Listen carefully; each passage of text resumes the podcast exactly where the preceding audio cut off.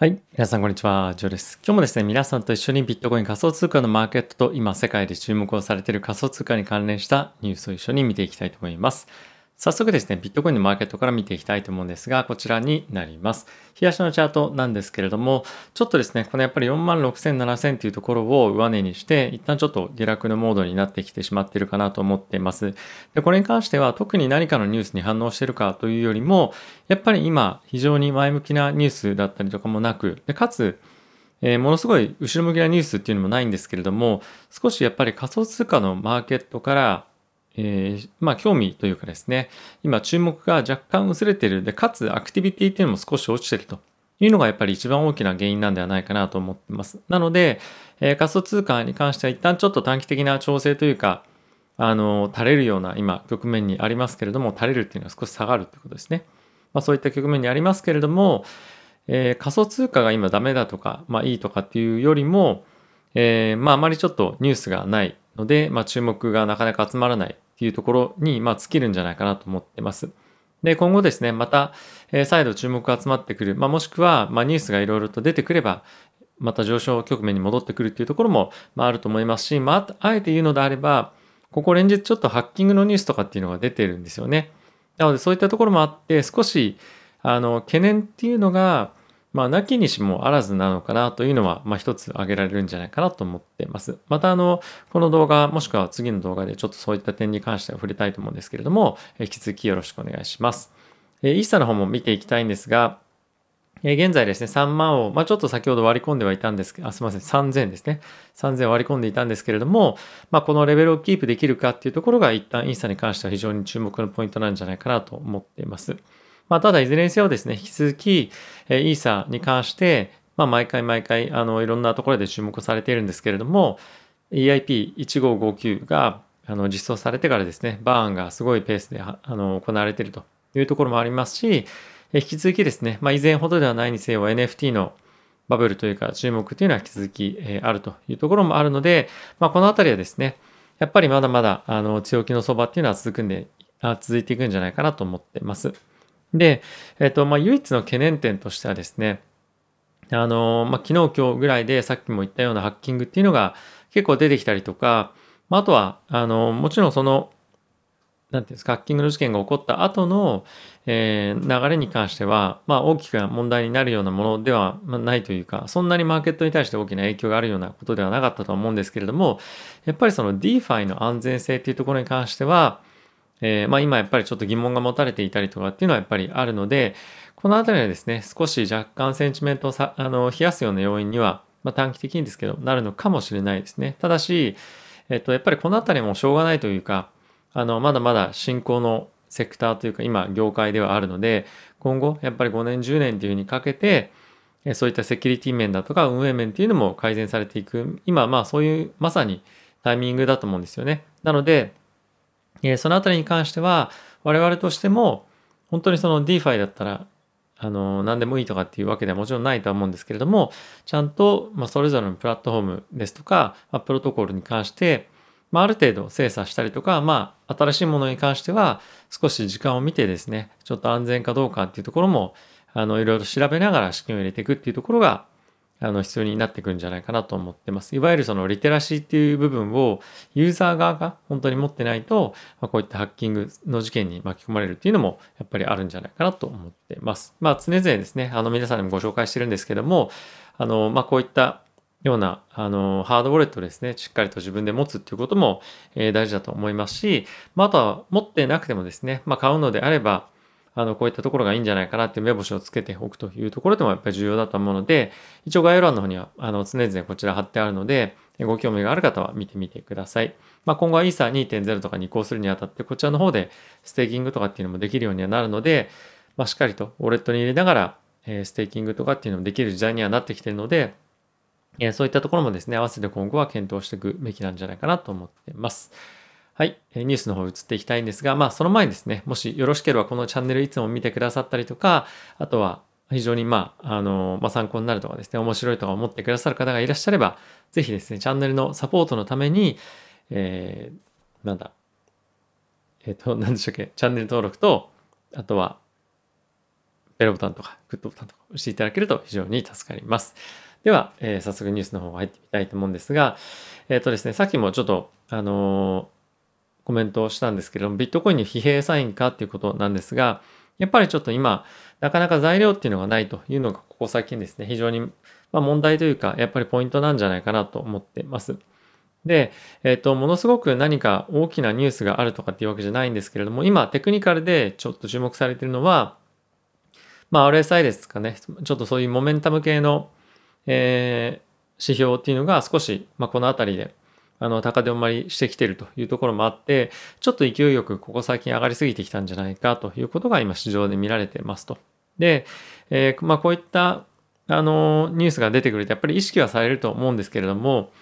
まあそんなにあの本当にこれが重要かどうかっていうよりも、まあこういったところを参考にしながら、あの本当にじゃあ自分が次のカタリストとなるもの、次注目するべきニュースって何なのかっていうところをですね、まあ、探していくいいタイミングだと思って、まあ、こういったニュース参考にしてみるといいんじゃないかなと思ってます。まあ、こういったものを鵜呑みにして、え、取引をするテクニカルをというかテクニカルだけで取引するっていうよりも、まあ、こういったものと別のファンダメンタルというところも合わせたりとか、またファンダメンタルっていうふうに、まあ、それちょっと硬いような言い方ではなくても、他のニュース、カタリストと合わせて考えていくことで、よりですね、相場をつかみやすくなるんじゃないかなと思うので、ちょっとご紹介をさせていただきました。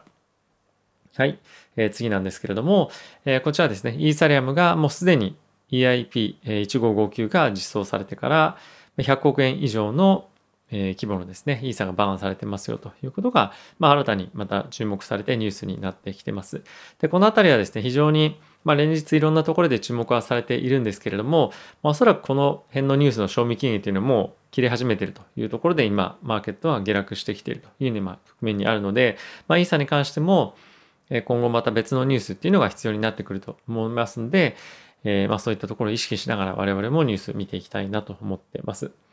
はい。で、まあ、そんな中なんですけれども、この The Block の方からこれ有料記事なので、中身はですね、はっきり全部見れる、見ることはできないんですが、この The Block のですね、編集長の、まあ、編集者の方のですね、ツイッターとかからもいろいろ中身をちょっとあの拝見して、このニュース紐解いていきたいと思うんですが、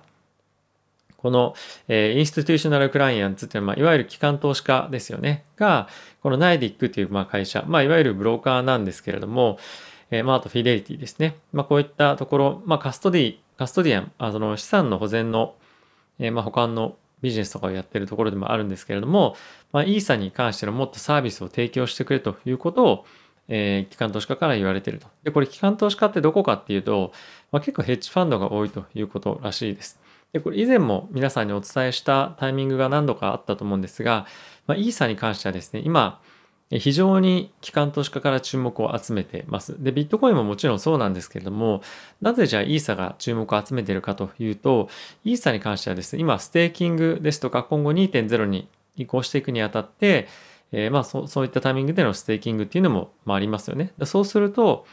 このイーサを保管しておく、持っておくだけで、まあ、利回りが出る。いわゆるその債券みたいなあの性質をイーサが今後持ち続けるというか持つというところもあって、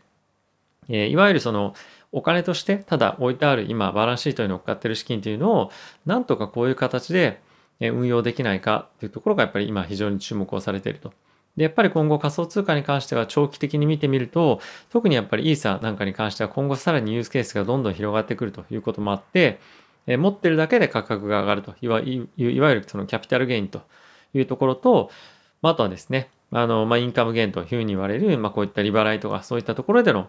注目っていうのも今非常に高いということで、今ちょっとビットコイン一辺倒というようなイメージに、あの、機関投資家からの興味という観点では、え持たれているかもしれませんが、実はですね、イーサに関しての方が、今やっぱりもっともっと、あの、この半年1年ぐらいでやっぱりイーサ2.0に移行するタイミングでは、かなり強くなってくるんじゃないかなと思ってます。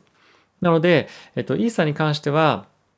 本当にもっともっとあの注目されていいというか、あの資金が集まっていいトークンなんじゃないかなと思ってますし、まだまだ本当にこれからのトークンだと思いますので、まあ、そういった観点からもですね、あの注目をして、えー、こういったところに資金を投入するというのもまあいいんじゃないかなと、まあ、僕個人としては考えてます。